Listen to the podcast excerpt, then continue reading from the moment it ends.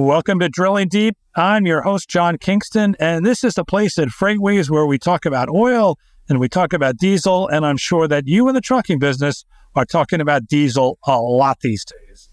And because you can't get diesel unless you had crude oil to start with, and you can't get crude oil unless you drill for it, that's why we call the podcast Drilling Deep. Our guest of the week is one of the first people that I ever met in the trucking business when I got into it about five years ago. She's Susan Fall of Launchit Public Relations. She knows absolutely everybody out there, and she's going to talk about how San Diego, her hometown, became the Silicon Valley of telematics.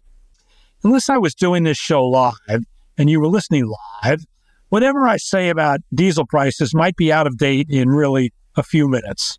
Up and down, up and down. That is diesel these days. Are we up?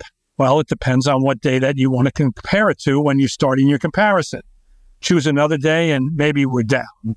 So let me talk about a few structural things that have a little more staying power than just where the price of diesel is. One of them, and I think it's really very significant for this week, is how refineries in the US are doing and what they're doing relative to diesel. One thing you can be sure of is they always want to make as much, not always, but right now, they want to make as much diesel as they can. The spread between diesel and crude is very strong these days, and turning crude into diesel is a highly profitable activity. But not all grades of crude are the same. Some crudes, when processed in a refinery, produce a lot of diesel. Some, no matter how hard the refineries try, hardly produce any. You know what type of crude has a pretty low diesel yield? A lot of the crude from the shale plays in the U.S., like the North Dakotas, like North Dakota's Bakken, or the Permian Basin in West Texas. Output of that crude has been rising, and it has helped boost U.S. crude production to 12.9 million barrels per day. That is just under the all time high, and it's the highest since the pandemic. But for diesel consumers, that's mixed news because the diesel yield from those crudes is pretty weak. You know what type of crude has a very high diesel yield? Crude from Saudi Arabia. And while the U.S. has been increasing crude production, the Saudis have been cutting theirs. On top of the cut from the OPEC Plus group that has been in effect since April, the Saudis cut a million barrels per day on top of that since June, and they have vowed now to keep that in place through the end of the year. Where do you see the impact of this? The weekly Energy Information Administration data that's released on Wednesdays.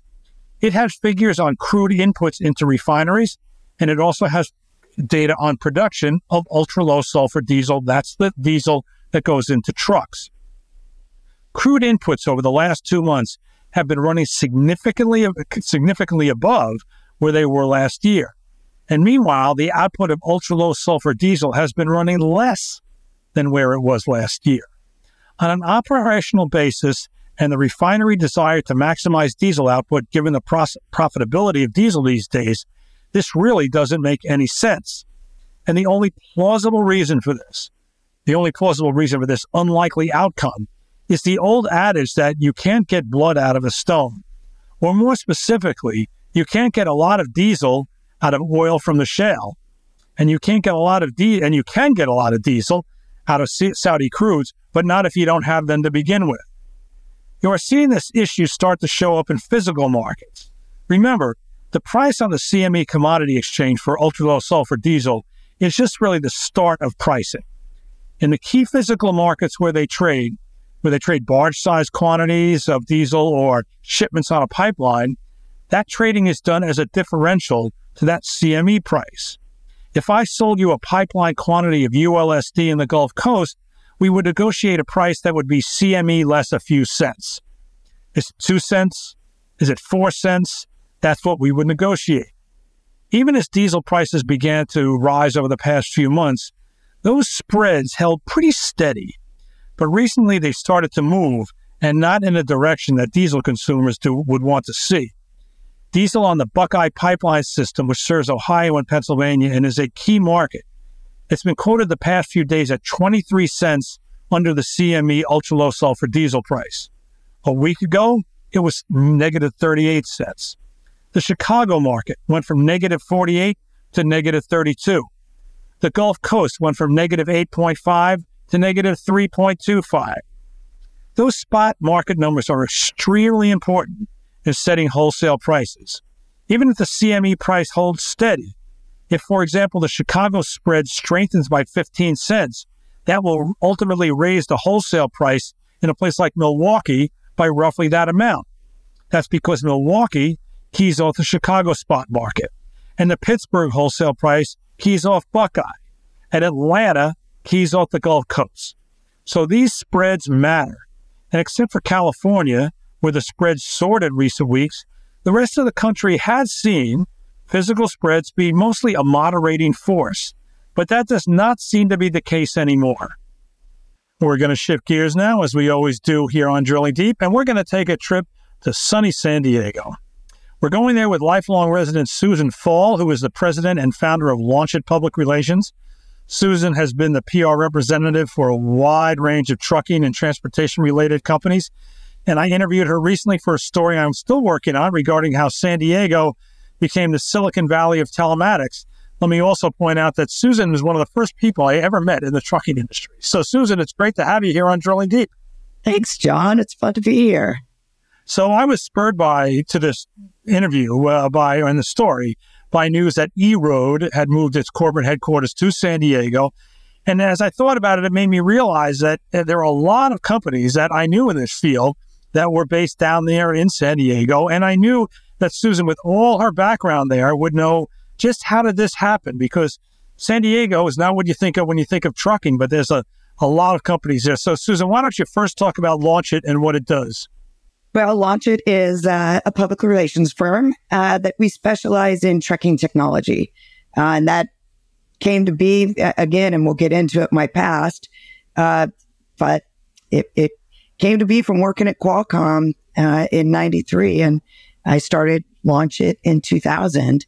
And we now represent, at some point, I have touched probably every range of, of trucking telematics company out there. Right. Now, now your view is that, that Qualcomm really is kind of like the mother of telematics, and, and they were based in San Diego. Um, and that a lot of these companies that are San Diego based that are in telematics can trace their roots back to Qualcomm. So why don't you talk about what Qualcomm did? Why are they such a pioneer in telematics? They're not really a company you think of in telematics now, but the way you related it to me, they did a lot of things way back in the day that really made them the creator of telematics. Absolutely. You know, the Omnitracs division, and anyone now, it, it, Omnitracs has moved around so much, it has been sold, but Omnitracs was, re- was created by Qualcomm to test CDMA technology. So CDMA technology is what's in our cell phones, code division multiple access. At the time, they were going head to head with, with Sprint in a sense that was time division multiple access. So Qualcomm was trying to prove that their way of communicating nationally. Again, this is 1990. This is you. We don't. Cell phones are in your car, kind of a big old bulky thing. You didn't have cell phones, so they started using trucks to test a nationwide network. In time, this division, Omnitracs, this product became a product, a national, viable, huge product. Uh, Schneider was one of the very first. And from there, you know, they got their momentum. We were still, you know, Qualcomm was still very, uh, very pioneering, very new, but very um, bootstrapped. If I can remember going in on weekends, they'd buy us pizza and we'd help pack Omnitracs boxes to mail off to customers. Um, obviously, that changed in time, but we, again, my job was to explain what GPS was, which mind you, at the time in 93, GPS was not publicly, you were not publicly available to use the global positioning system. That was strictly government. But Qualcomm had done this triangulation formula, and that's what we used with Omnitracs to pinpoint within something like 500 yards. I can't even remember, but uh, close enough to know like this is your truck is in this sort of vicinity. Um, and, and we grew, we grew, grew, grew 100, 100 people a week. It was, I think in the seven years I was there, I think I moved 14 times. um, because we were buying new buildings and moving new buildings and and and you know a lot of us a lot of us grew up eh, there. I mean, I was I I was 25 years old when I started there, and you know, you you say E Road, I look at that, and I remember when Norm Norm Thomas came to work, or Norm Ellis rather came to work there. I showed him around. My job was kind of show him around, show him San Diego, took him to lunch, it, eh, eh, you know, and now here he is, E Road, and we have Adam Kahn who went on to Netradyne, and Michael Bray who started Platform Science. Um, we've got DriveCam and SmartDrive and all these. So, so, so let, us kind of sum up here. The whole idea here was that Qualcomm needed something that moved a lot, and they focused on trucks. And they did you how fast did they realize that there's as a kind of a an offshoot they were developing a telematics business that the truck industry could use for all sorts of data? You know that was uh, that was before my time. I know that Schneider bought the first units in '89, so and I got there '93. Um, so I, I I I don't know that, but I know that you know we were jokingly called the cash cow. We we Omnitracs was the one that was making the money, but really the heart of what Qualcomm wanted to do was cell phones. I mean, that's that's what they. We also had like email. We had a product called Eudora. I still remember this day again, and it was only for inner office. We still had inner office envelopes for to send attachments because that wasn't available yet. But we would communicate with each other over this Eudora weird email thing. My first day of work, my computer kept beeping at me and I thought it was, I actually thought it was the food truck because it made this sound that I'd never heard. I'm like, I guess it's the food truck outside. Little did I know it was, you know, email, which I'd never, I'd never heard of email. Um, but that product was sold off. They had, you know, satellite, Globalstar was their product. I mean, but ultimately, and now I, you know, I've been gone from Qualcomm for 24, three. Right, but you must have you must have encountered a culture that really uh, spurred in, uh, in, in uh, I was going to say ingenuity and entrepreneurship. That there clearly must have been something in the water that led so many people to say, "Hey, okay, I can take this knowledge and I can go start a successful company and do it." Yep. And it must have just been tremendous training and and like I said, culture that leads yep. to that.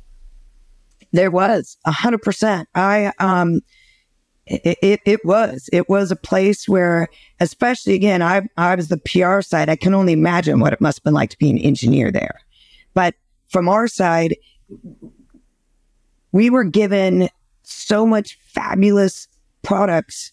I was never at a loss for words and things to talk about. It was a constant you know, Qualcomm. Now we now we have JTrax Pro, which was a you know a maintenance monitoring system. Oh, we came up with, um, you know, a, a, a route calculation system. All these various things. Once we got into the trucking industry, and you really saw, wow, how has this, how has this industry moved without, you know, you look back in the old days of check calls. If you think about it a driver had to pull over every five, six hours, wait in line, get on a payphone and say, Okay, am I still going to Ohio? And the dispatcher would likely say, Well, as a matter of fact, we have a load for you back in Indiana. Can you back up and go back there? Can you imagine the nightmare of that? Or just like not even knowing a, a truck could disappear for weeks. You know, no one, a driver could just take off. We all know the whole Smokey and the Bandit days of things. Um, those really disappeared once, you know, and I, I think once we got in the industry, we started to see these brilliant engineers started to see, and the sales team and people, people even like myself, because I go to these conferences and go, wow, they don't know how to track mileage properly and pay their IFTA taxes, whatever it is, you know, and yeah, I, when people talk about the good old days, I don't care what they're talking about, whether it's in trucking or anything else. I say, really, you really want to go back to that? Think about what the good old days were, were like. so uh, now within San Diego, I mean, is there this realization that you've got this great diaspora? Well, they're not necessarily all Qualcomm people, but I mean, do you, the people in San Diego know that they've got kind of like the telematics Silicon Valley there? You know, it's a combo because it's really a biotech. San Diego was first really known for, from a tech standpoint for biotech, and there still is. And they're kind of more in the La Jolla area because we've got UCSD um, there. Uh, and Sorrento Valley is kind of that's where Qualcomm was, and that's where growing up, Sorrento Valley was nothing. I mean, it was a valley.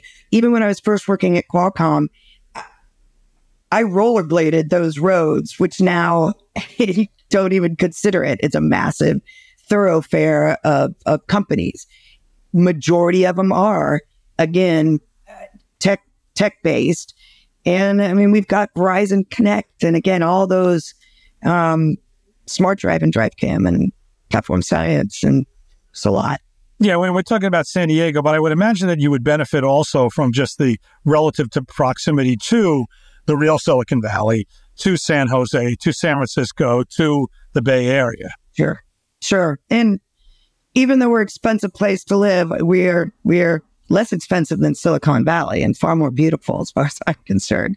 So I think, you know, I think uh, and being able to get engineers um, a lot easier uh, than other places, I would think, and get staff.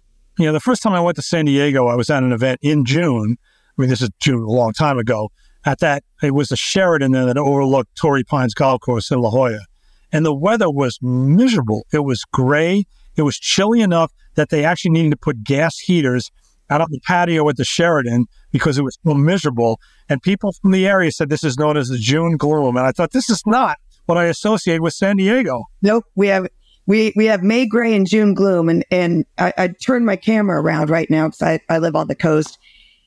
And it's very bizarre because it's very June gloom and very gray. And here we are, September, almost October, and it's it's unusual. It's a weather thing. But typically we are, you know, the 70, 75 blue skies, except May and June if you're on the coast. Let me talk about it. So, what is your perspective on on the state of that industry? I mean, it's it's not hit any kind of a plateau. It's it's still growing all the time. There are new companies being formed. There are new companies being spun off, and new entrepreneurs. Do you still continue to see that? Oh, absolutely, but a lot more uh, which I think is a good thing and a bad thing for the industry. When we look at when ELDs it, it came out again, to me, obviously Omnitracs was the early form of an ELD. When it became a mandated thing, suddenly hundreds of products were out there. And as we've learned, many of them failed, which then causes failure for that trucking company, not failure, but a huge expense. So we I saw that in the early when when other companies were seeing I know how to do GPS. I'm going to get into trucking. Trucking is a unique beast, and just because you have a GPS product or an, a, a camera, oh, I use you know I have a camera device that we use for you know motorcycle helmets. We can use this for trucking too. It's not that easy. It's not again a very different industry. Honestly, that's why I started Launchit because I saw all of these companies come in that didn't understand the industry, didn't didn't know how it really worked and the ins and outs of the different segments. And you know is this product more of an LTL focused one or a truckload focused one? And so that's where I started Launchit. We went through I'd say a phase of mass new things. And for a while it was I would say in in 2010s ish 8s 9s 10s I feel like it was kind of at a little bit of a plateau of new things. Um, 2020, well, probably 18, 19 is when we started to see all this venture capital come in. We'd never seen that kind of venture capital in our industry. That it was just didn't happen. So we saw a mass surge of, of new products, especially load boards. Load boards got hundreds of millions of dollars in venture, but how many are really left? not too many. You know, I mean, there's still a lot, but not we. You know, we've seen some companies really get some big funding and then disappear. Um, I would say COVID definitely. Um, you know, no one knew what supply chain was unless you were in the industry. Now, now we have commercials that say, you know, our supply chain is running. You know, it, it's and because of that, that popularity, we've now seen an influx I think of more um, logistics based products and and and more overall software communicating with shippers and carriers and trying to take care of things at the ports we're seeing more of that than ever before. Yeah. And I would imagine you have some startups that do approach you for to use your services. And there may be some that you try to avoid because they don't they don't understand trucking. Maybe they're technical whizzes and they're great engineers, but they've got a product that you think to yourself, this is just never going to work because these people not understand trucking. You're 100% right there. You know, I, I, I'm fortunate again in my career that I, I vet a company just as much as a company will will vet me. Um, and I've had to be, and I, I hate I hate it when I do it, but I've I've had to be blunt with some companies and just say, I don't see it. You know, they all they all say, well, there's 3.2 million truck drivers out there. On, even if we only get 10 percent of them, we're gonna. That's I, I am so sick of that calculation. Um, but that's what they all think, and and they can either choose to take my advice. A lot of times they don't, and I see them and they disappear. And it, I, I don't want to be the one that would help, uh, you know, showcase a product certainly that I don't believe in, and certainly one that ultimately could hurt hurt the industry if too many people bought it and it, you know, they failed. So in this San Diego, uh, I was going to call it mafia, but that sounds negative. Okay, in this San Diego network, which is, who are some of the companies that maybe are your clients? You know, in San Diego right now, um, I have no San Diego clients, which I'm going to be honest with you. I like that because uh, they usually want me to come into the office, and I kind of enjoy.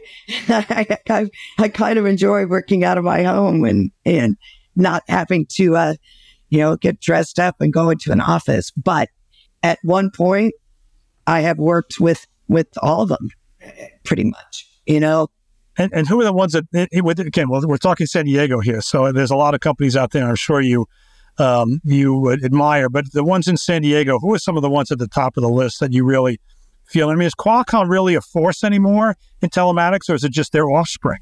It's their offspring. I think Qualcomm, uh, you know, they sold Omnitracs. So Qualcomm's not even associated in the trucking industry anymore. You don't even hear their name. Um, a lot of people you know, I mean, we have a lot of legacy users of Omnitracs, but we have a lot of new companies in there now. You know, I've been really, I've been proud of, of platform science only because I, I knew Michael, Michael and I had lunch. I, I was trying to figure out when it was. It's probably, I don't know, 2016 or 17, 18, I don't know. And he was telling me about what he wanted to do and this company. And watching them grow has been phenomenal. And they have, you know, and, now there's a lot of Qualcomm employees there. He's as as rightly so, his buddies and people he knew and known from the industry.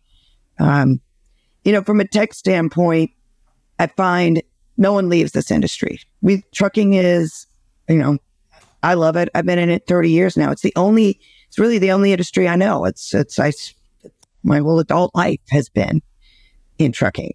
Um, and no, and I have friends and people, reporters, as well as other suppliers that also don't leave the industry. They may hop, they may hop to other magazines or they may hop around to other, you know, suppliers, but they don't leave. Yeah, and, well, uh, yeah. Yeah. So, uh, anyway, final words on San Diego as a place to do business. you know, certainly you can't you can't beat the beauty of, of this city. It's a beautiful, beautiful place. I think it's expensive, you know, kind of like anywhere, uh, you know. Uh, California and trucking don't go hand in hand, so sometimes that's that's that's tough. And I certainly, uh, you know, and often have to, you know, bow my head when we're bashing on California. Uh, so I don't agree with a lot of the politics of it, but um, yeah, I think I think certainly uh, it's a great it's a great place. There's again a lot of a lot of ingenuity going on right now, and and uh, certainly San Diego's a good place to do it. Yeah, and of course, it and I guess Las Vegas probably the only two cities where you can fly in and literally walk downtown from the airport. True that. True Sure. that. I think uh not Las Vegas. You can't walk downtown. I was just in Las Vegas. You, I guess Could you? I think you could walk downtown from Las Vegas airport. maybe not to the strip, but I guess maybe to Old Vegas. I don't know, I don't know. but anyway, but it's very it's But close. you're very right. It's you were close. very right. We have a absolutely beautiful flying into San Diego, and again, having born and raised here, I'm still stunned. I still look out the window and love, love our landing is is is beautiful. Beautiful. And of course, we you also have probably the most disappointing team in baseball this year. Anyway, um, we want, to, we want to thank Susan Fall of Launchit Public Relations uh, for joining us here today on Drilling Deep to talk about the Silicon Valley of telematics, San Diego, which is our hometown. Susan, thanks again. Thank you, John. This was fun.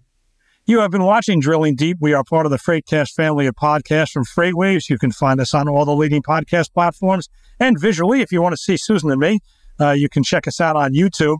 I've been your host, John Kingston, and please join us again.